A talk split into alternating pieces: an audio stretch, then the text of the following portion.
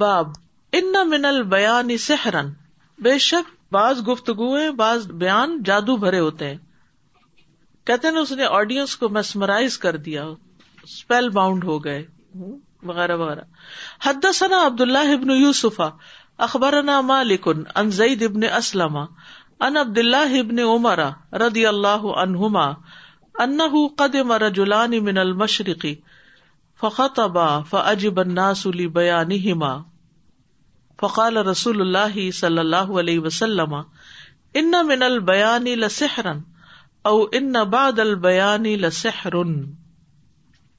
اللہ بن عمر رضی اللہ عنہ کہتے ہیں کہ دو لوگ مشرق کی طرف سے آئے ان قدم رج المشرق فقت ابا دونوں نے خطبہ دیا اسپیچ دی فاج بنناسلی بیا نما تو لوگ ان کے بیان پر حیرت میں گم ہو گئے فقال رسول اللہ صلی اللہ علیہ وسلم تو رسول اللہ صلی اللہ علیہ وسلم نے فرمایا ان من البیان لسحرن کہ بے شک بیان میں سے البتہ کچھ جادو بھرے ہوتے ہیں او ان بعد البیان لسحرن یا فرمایا کہ بعض بیان جادو ہوتے ہیں جادو بھی کیا ہے الفاظ ہی تو ہوتے ہیں وہ کچھ کلام ہی تو ہوتا ہے جو پڑھ کے پھونکا جاتا ہے گروہ پر رسول اللہ صلی اللہ علیہ وسلم نے ہر جادو اثر تقریر کی تعریف نہیں کی کیونکہ بعض باتیں غلط ہوتی ہیں اور انہیں بہت زبردست بیان کے ذریعے اس طرح بیان کیا جاتا ہے کہ وہ سچ معلوم ہونے لگتی یعنی جھوٹ کو سچ بنا دیا جاتا ہے جس کو کہتے ہیں نا ملما سازی یعنی بات کچھ ہوتی ہے بیان اس طرح کیا جاتا ہے کہ اگلا شخص دھوکے میں آ جاتا ہے یقین کر لیتا ہے لیکن حق بات کو عمدہ طریقے سے پیش کرنے میں کوئی حرج نہیں باطل کو بہت چرب زبانی سے پیش کرنا کہ وہ حق لگے یہ غلط ہے لیکن حق کو منوانے کے لیے حق کو اچھے انداز میں پیش کرنا اپنی بات کو دوسرے کو سمجھانا عمدہ طریقے سے اچھے الفاظ سے اچھی وکیبلری سے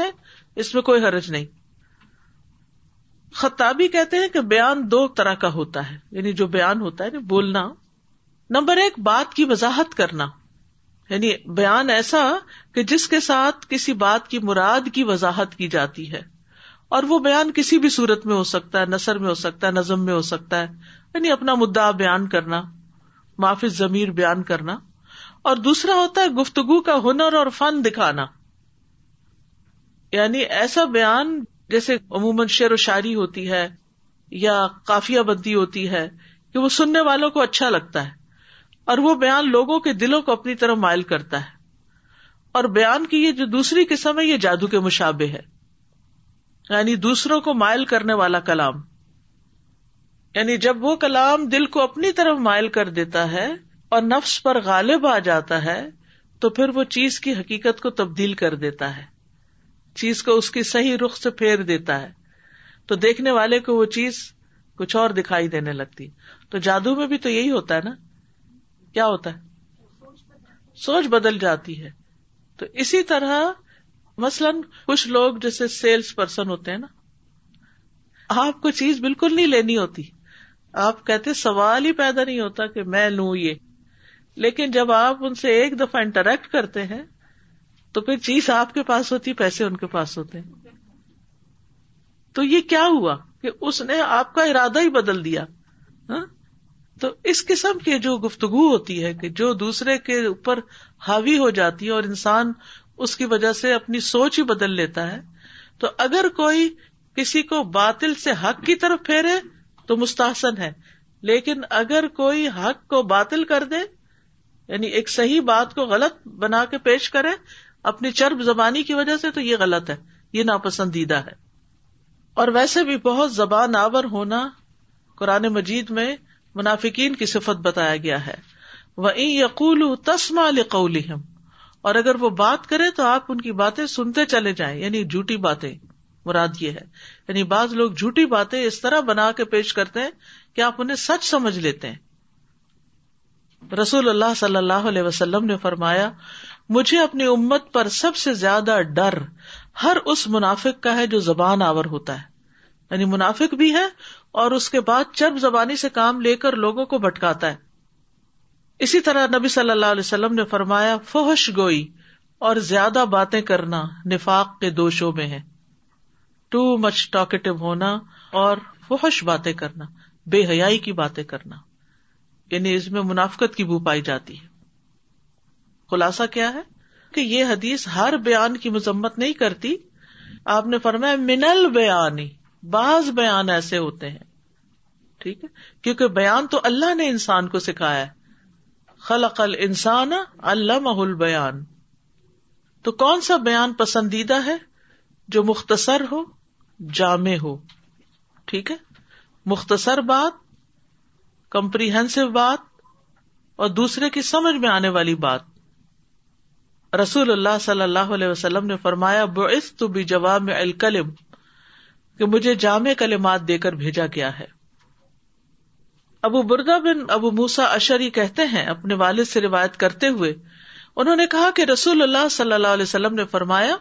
مجھے گفتگو کے ابتدائی اور اس کے آخری جامع کلمات ادا کیے گئے ہیں جامع کلمات عطا کیے گئے ہیں ہم نے کہا اللہ کے رسول اللہ عز و جل نے آپ کو جو تعلیمات دی ہیں ان میں سے ہمیں بھی کچھ سکھا دیں تو آپ نے ہمیں تشہد سکھایا ٹھیک ہے تو اس سے یہ پتا چلتا ہے کہ گفتگو کا جب آغاز کیا جائے تو اچھے انداز میں ہونا چاہیے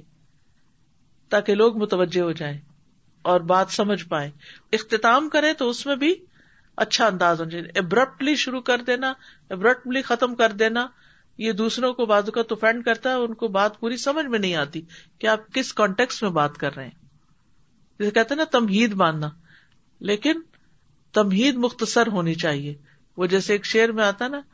تمنا مختصر سی ہے تمہید تو لانی تو یہ بھی غلط انداز ہے تمہید لمبی نہ ہو تمہید مختصر ہو اور جو بات کہنی ہے وہ جامع ہو اور اختتام بھی اچھا ہو نبی صلی اللہ علیہ وسلم جب کوئی بات ارشاد فرماتے تو تین بار دہراتے یہاں تک کہ اسے خوب سمجھ لیا جاتا یعنی جو اہم باتیں ہوتی تھی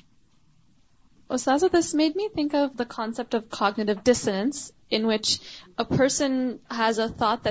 uncomfortable with so they come up with some kind of what you explicitly the idea it gives them permission to do thing are are actually not correct so it's like you بچے your own self like I guess it's essentially the idea is that you جیسے بچوں کو بہلاتے یا like you justify doing something wrong by explaining it yourself an a way that makes it feel better for you I can think even example but یا نہیں اگر غلط کیا تو پھر تو توبہ کرنی چاہیے نہ کہ اپنے آپ کو کہیں غلط نہیں کیا I guess what I mean to see is that رسول اللہ صلی اللہ علیہ وسلم said here that this kind of speech can also be a magic it's not that just people can do it we can do it on ourselves when we change our own perceptions and when we paint a beautiful scene we harm ourselves اور بعض اوقات یہ ہوتا ہے نا کہ ہم اپنے آپ کو جسٹیفائی کر رہے ہوتے ہیں غلط بات کر کے پھر کہتے ہیں نہیں یہ تو مجھے اسے کہہ ہی دینی چاہیے تھی یعنی اگر گلٹ آئے بھی تو اس کو ٹھنڈا کر لیتے ہیں I was reading up about Abu رضی اللہ عنہ once I was like how we are talking right now there is so much to learn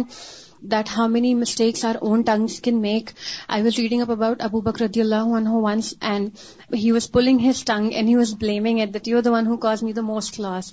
so it's so important to learn such lesson from our and and to to be brief in speech speak correctly such a beautiful example بسم اللہ السلام علیکم I was this beautiful speech also we can use as positive way for the Allah at ادفا for especially for we if it at home for especially for husband if you want to go outside way this same way use it say but we go outside or اور you can make the you you can make him happy and then make him yes bye good word یعنی بات ایک ہی ہوتی ہے انداز سے نتائج فرق ہو جاتے ہیں یعنی ایک ہی بات ایک شخص کرے گا تو اس کو کوئی مائنڈ نہیں کرتا دوسرا وہی بات کرتا ہے تو لوگ غصہ کر جاتے ہیں بات وہی ہوتی ہے یہ مختصر اور جامع بیان کس طریقے سے آتا ہے پڑھنے سے مطلب کس طریقے سے ہم اچھی گفتگو کر سکتے ہیں ایسے لوگوں کو واچ کریں غور کریں جو مختصر بات کرتے ہیں اور تلی بات کرتے ہیں کہ انہوں نے کس طرح بات کی ہے کیا کہا ہے ٹھیک ہے دوسروں سے انسان زیادہ سیکھتا ہے پڑھنے سے بھی انسان سیکھتا ہے وہ چیزیں تو اپنی جگہ ہیں ہی لیکن روز مرہ کی زندگی میں آپ کے خاندان میں آپ کے آس پاس ضرور کچھ لوگ ہوں گے جو زیادہ بولنے والے اور کچھ ایسے ہوں گے جو کم بولنے والے یعنی زیادہ بولنے میں حرج نہیں اگر وہ ساری بات درست ہو اور دوسرا اتنی لے بھی سکے کیونکہ بازو کا ہم اتنا لمبا لیکچر بچوں کو دے دیتے ہیں کہ وہ اس میں سے ایک بات بھی نہیں لیتے اور بازو اوقات صرف ایک بات کرتے ہیں اور وہی کافی ہو جاتی ہے تو دیکھنا ہی چاہیے کہ ویٹ کس چیز کا ہے سونے کا اتنا سا ٹکڑا بھی ہیوی ہوتا ہے میٹل کا ہیوی ہوتا ہے لیکن سبزی کا اتنا پیس ہلکا ہوتا ہے باب دوائی اجوا اجوا تل کے ذریعے جادو کا علاج کرنا اور یہ مدینہ کی اجوا ہونی چاہیے مدینہ طیبہ میں پائی جانے والی سیاہ رنگ کی خاص کھجور کا نام ہے اجوا جسے رسول اللہ صلی اللہ علیہ وسلم نے خود کاشت کیا تھا حد علی حدثنا مروان اخبرنا ہاشم عامر ابن سعدن ان ابی ہی ردی اللہ قال کالم نبی صلی اللہ علیہ وسلم کلن تمرات اجوتن لم من استبح جس نے صبح کی کل یومن ہر روز تمرات ان اجوتن اجوا کو کھا کر لم یدر نہیں دے گا ولا سہر اور نہ جادو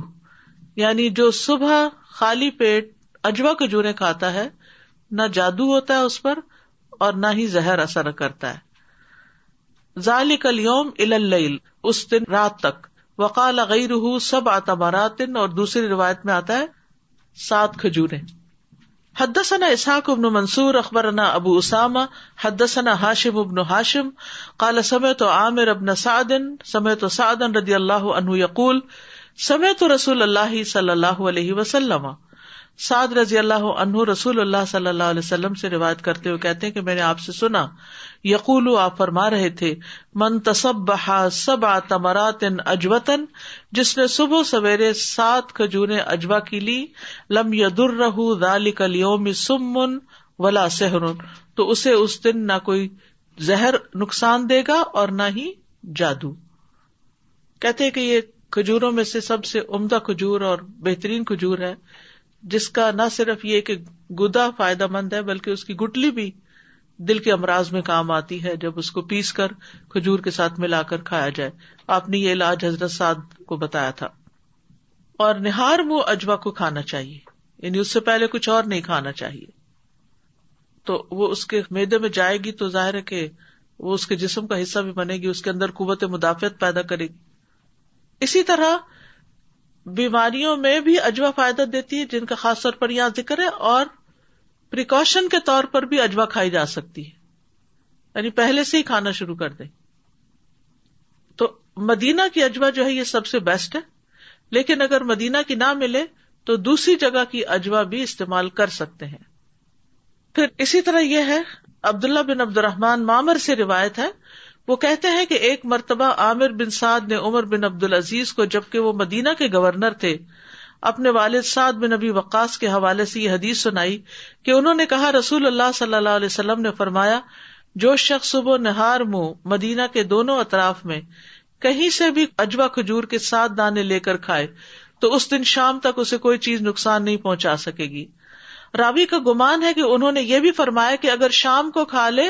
تو صبح تک اسے کوئی چیز نقصان نہیں پہنچائے گی عمر بن عبد العزیز نے فرمایا اے عامر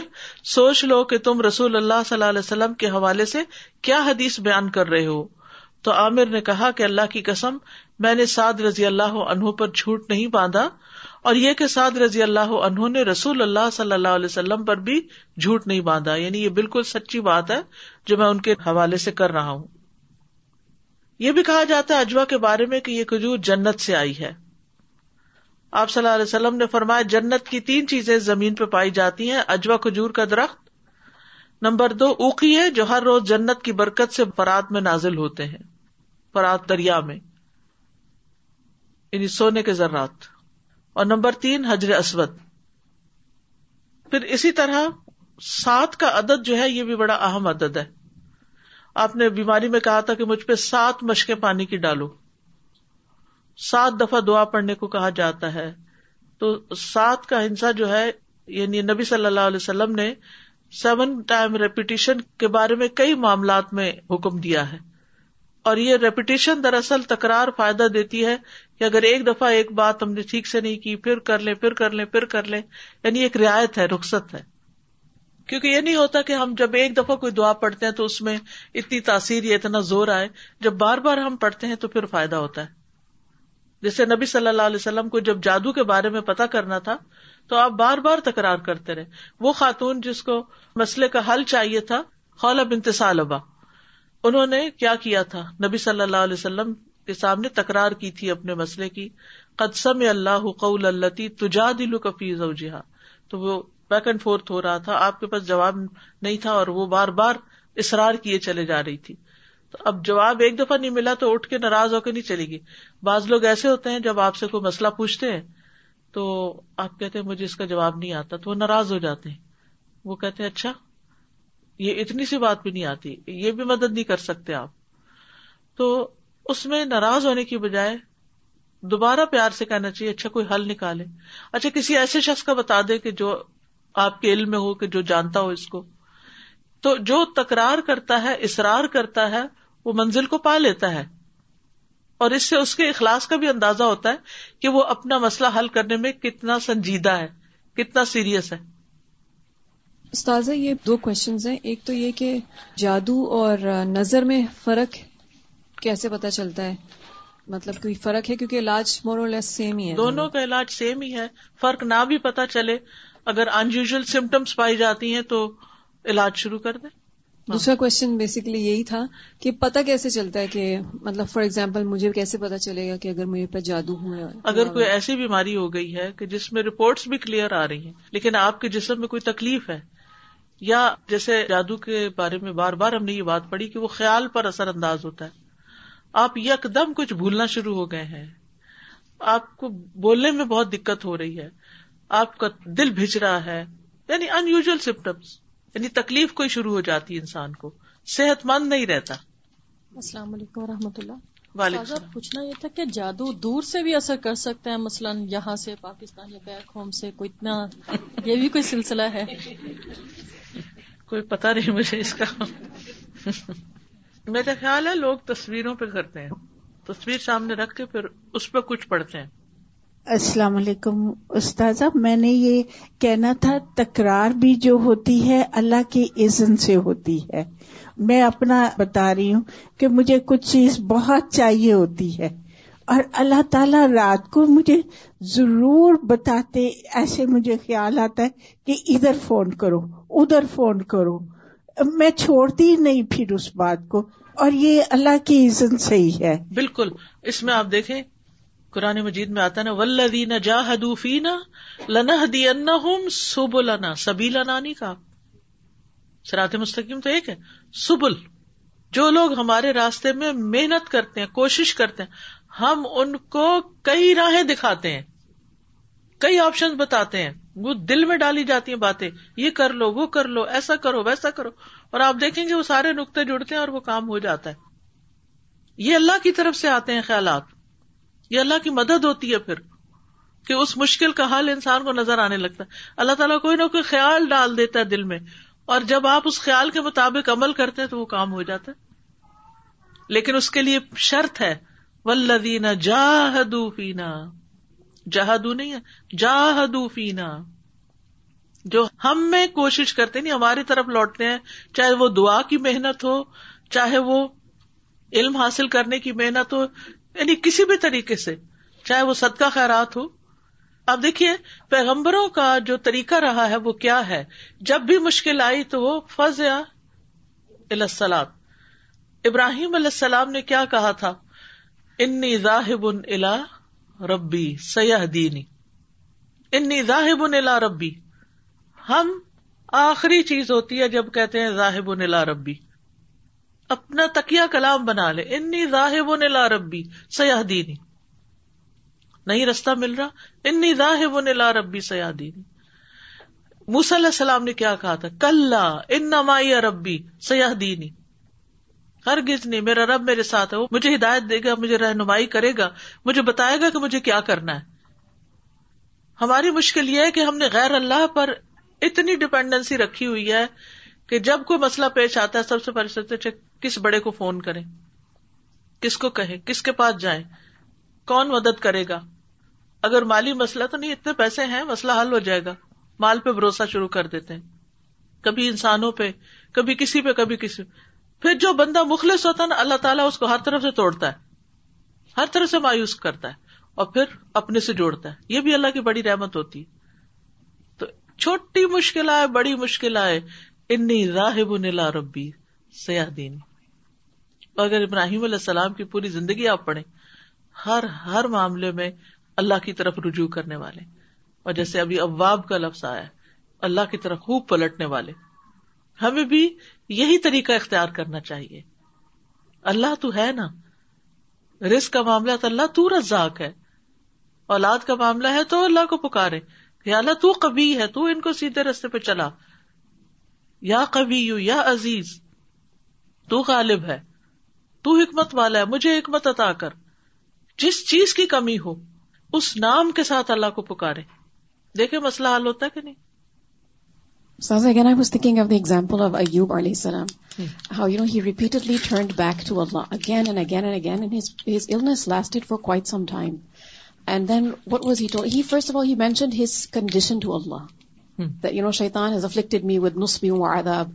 And then what were the instructions given to him? That, urkud bi rijlik. The solution was where? Right under the feet, right? But he wasn't able to avail of that until Allah directed him. So even ajwa, I was thinking, ajwa we have perhaps in our fridges lying there, and we haven't even opened the boxes hmm. because we were kind of negligent. We weren't really thinking much that many solutions to our problems are here. Yes. They're with us, but we just are not accessing them because our minds are sort of closed to that.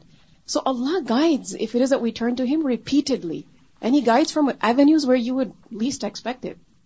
اصل میں یہ کہ ہم نہ تو قرآن پہ اس طرح غور و فکر کرتے ہیں نہ اس کو سنجیدگی سے لیتے ہیں یہ جو آپ نے ابھی آیت پڑھی ہے اس میں تین چیزیں نمبر ایک علاج کے لیے ارکس برج لکھ ہر ایک ایکسرسائز ہلو جلو ہاضا مختصل نہاؤ پانی سے علاج بار دوں و شراب پانی پیو اب یہی چیز ہے جب ہمیں ڈاکٹرس کہتے ہیں ایکسرسائز چاہیے سوئمنگ چاہیے پانی میں جا کے حرکت کرو اور پانی اتنے گلاس پیو تو ہم کہتے ہیں واہ واہ اللہ سبحانہ تعالیٰ نے آیت دو آیت کے اندر ارکز برج لکھ مارو اپنا پاؤں پاؤں مارنا کیا حرکت کرو حضرت اسماعیل علیہ السلام نے پاؤں مارا تھا تو چشمہ نکل آیا تھا ہاں مختصل جو پانی نکلے اس سے اب نہاؤ ایکسرسائز کے بعد کیا کرنا چاہیے سویٹنگ ہو جاتی تو نہانا چاہیے سارے مسام کھل جاتے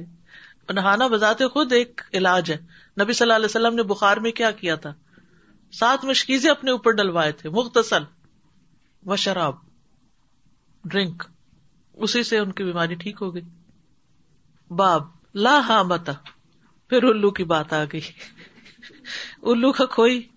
کانسیپٹ نہیں اسلام میں الو ایک پرندہ ہوتا ہے جس سے لوگ نحوست پکڑتے ہیں اور یہ مشہور ہے کہ وہ رات کو اڑنے والے پرندوں میں سے ہے بوما کہتے ہیں عربی میں عرب کہتے ہیں کہ اگر الو کسی آدمی کے مکان کے اوپر آ کر بیٹھ جائے تو وہ سمجھتے تھے کہ وہ اس شخص کی یا اس گھر میں سے کسی دوسرے کی موت کی خبر دے رہا ہے تو وہ بہت پریشان ہو جاتے تھے دوسرا کانسیپٹ یہ تھا کہ میت کی روح جو ہے وہ الو بنتی ہے یعنی الو جو ہے یہ مرنے والوں کی روحیں ہیں دونوں عقیدے باطل ہیں کا ایک اور معنی بھی کیا گیا کہ یہ جس کو قتل کر دیا جاتا ہے تو اس میت کے سر کی کھوپڑی سے ایک زہریلا کیڑا نکلتا ہے جو ڈس لیتا ہے تو موت واقع ہو جاتی ہے تو اس کا بھی کہا گیا کہ کوئی ہاما نہیں ہے اور اس سے پھر سارے زہریلے کیڑے سانپ بچھو وغیرہ جو ہے ان سب کا توڑ جو ہے وہ دم وغیرہ سے کیا جا سکتا ہے حدثني عبد الله ابن محمد حدثنا هشام ابن يوسف اخبرنا معمر عن الزهري عن ابي سلمة عن ابي هريرة رضي الله عنه قال قال النبي صلى الله عليه وسلم لا ادوى ولا سفر ولا هام فقال اعرابي يا رسول الله فما بال الابل تكون في الرمل نبی صلی اللہ علیہ وسلم نے فرمایا کہ نہ کوئی چھوت چھات ہے نہ سفر کا مہینہ ہے نہ الو ہے تو ایک عرابی نے کہا اللہ کے رسول فما بال ابل اس اونٹ کے بارے میں آپ کا کیا خیال ہے تکون رملی جو صحرا میں ہوتا ہے کا انہ گویا کہ وہ ایک ہرنی ہو یعنی اتنا تیز دوڑتا ہے فیو خالت الجرب تو اس کے ساتھ ایک خارشی اونٹ مل جاتا ہے فیو جربا تو اس کو بھی خارش لگا دیتا ہے فقار رسول اللہ صلی اللہ علیہ وسلم فمن عاد ابل تو رسول اللہ صلی اللہ علیہ وسلم نے فرمایا کہ پہلے کو کس نے چھوت لگائی تھی وَأَنَا بِسَلَمَةَ سَمِعَ ابا هُرَيْرَةَ بَعْدُ يَقُولُ قَالَ النَّبِيُّ صَلَّى اللَّهُ عَلَيْهِ وسلم لَا يُورِدَنَّ مُمْرِدٌ عَلَى مُسِحٍ وَأَنْكَرَ أَبُ هُرَيْرَةَ حَدِيثَ الْأَوَّلِ اور ابو سلمہ سے روایت ہے کہ انہوں نے سنا ابو ہریرا کو اس کے بعد کہتے ہوئے کہ نبی صلی اللہ علیہ وسلم نے فرمایا کہ کسی بیمار اونٹ کو صحت مند کے پاس نہ لایا جائے وہ انکرا ابو حرا حدیث الاول اور ابو ہریرا نے پہلی حدیث کا انکار کیا کل نہ آپ ہی نے تو بتایا تھا انا لا کہ کوئی بھی چھوت چھات نہیں ہوتی نہ بالحبشی تو حضرت ابو رانا نے حبشی زبان میں کچھ باتیں کرنی شروع کر دی یعنی کہ ان کو نگیٹ کیا کال ابو سلم فما رئی تو نسی حدیث ابو سلم کہتے میں نے نہیں دیکھا کہ ابو ہرارا اس ایک حدیث کے بھولنے کے علاوہ کچھ اور بھولے ہوں انہوں نے ہزاروں میں حدیث روایت کی ہیں لیکن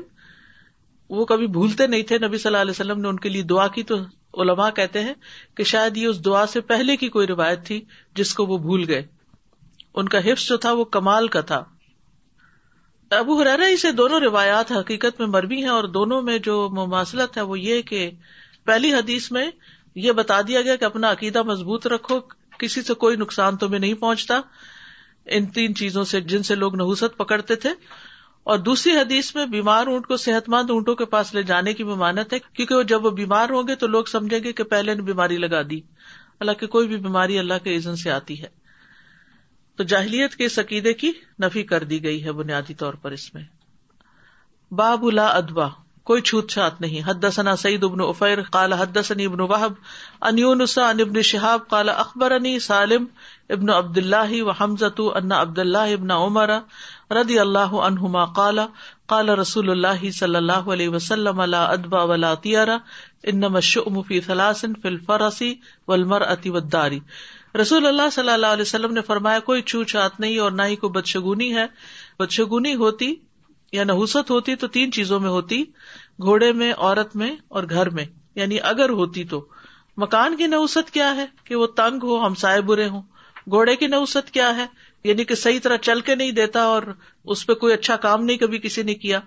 اور عورت کی نحوست یہ ہے کہ اس سے کبھی کوئی خیر نہ پہنچے شوہر کے سکون کو برباد کر دینے والی ہو تو اگر یہ تینوں چیزیں بے سکونی کا باعث ہوں تو ان سے جان چھڑا لینی چاہیے یعنی گھر تبدیل کر لینا چاہیے جیسے کہ نبی صلی اللہ علیہ وسلم نے تنگ مکان کو بدلنے کا کہا انس بن مالک کہتے ہیں کہ ایک آدمی نے کہا اے اللہ کے رسول ہم ایک مکان میں رہتے تھے ہمارے خاندان کی تعداد بھی بہت تھی ہمارا سرمایہ بھی بہت تھا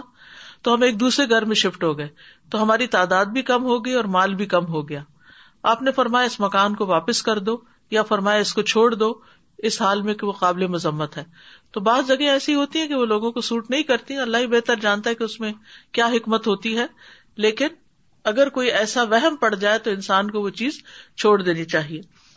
اسی طرح نبی صلی اللہ علیہ وسلم نے فرمایا تین قسم کے آدمی دعا تو کرتے ہیں لیکن ان کی دعا قبول نہیں ہوتی ان میں سے ایک وہ آدمی ہے جس کی بیوی بد اخلاق ہو اور وہ اسے طلاق نہ دے یعنی بدتمیزی کرتی ہے اور گھر کا سکون برباد کرتی ہے اور پھر بھی وہ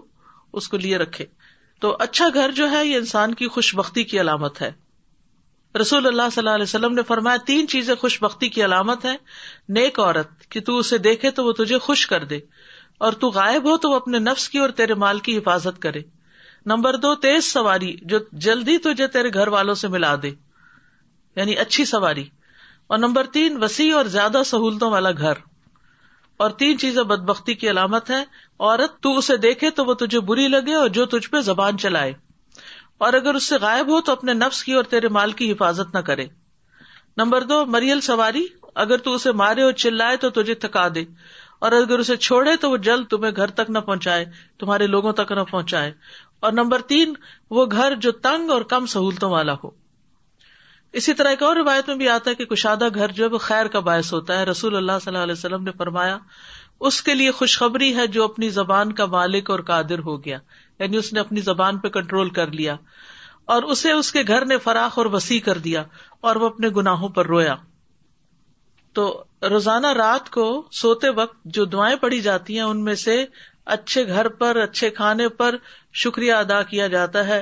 الحمد للہ الزی اطامہ و سقانہ و کفانا و آوانا فکم مم اللہ کافی مبی اللہ کا شکر ہے جس نے ہمیں کھلایا پلایا ہماری کفایت کی ہمیں ٹھکانا دیا کتنے ہی لوگ ایسے ہیں جن کی نہ کوئی کفایت ہے اور نہ ہی ٹھکانا ہے یعنی وہ اپنی ضروریات پوری نہیں کر سکتے اور ان کے پاس اپنا گھر بھی نہیں ہے اور اسی طرح کشادہ گھر کے لیے دعا کرنی چاہیے اللہ مغفر لی رمبی و بارک لی فی رسکی اسی طرح اچھی بیوی بی کی بھی بڑی اہمیت ہے نبی صلی اللہ علیہ وسلم نے فرمایا دنیا فائدہ اٹھانے کی چیز ہے اور دنیا کی بہترین متا نیک عورت ہے اچھی سواری رسول اللہ صلی اللہ علیہ وسلم نے فرمایا مسلمان مرد کی خوش بختیوں میں سے ہے وسیع مکان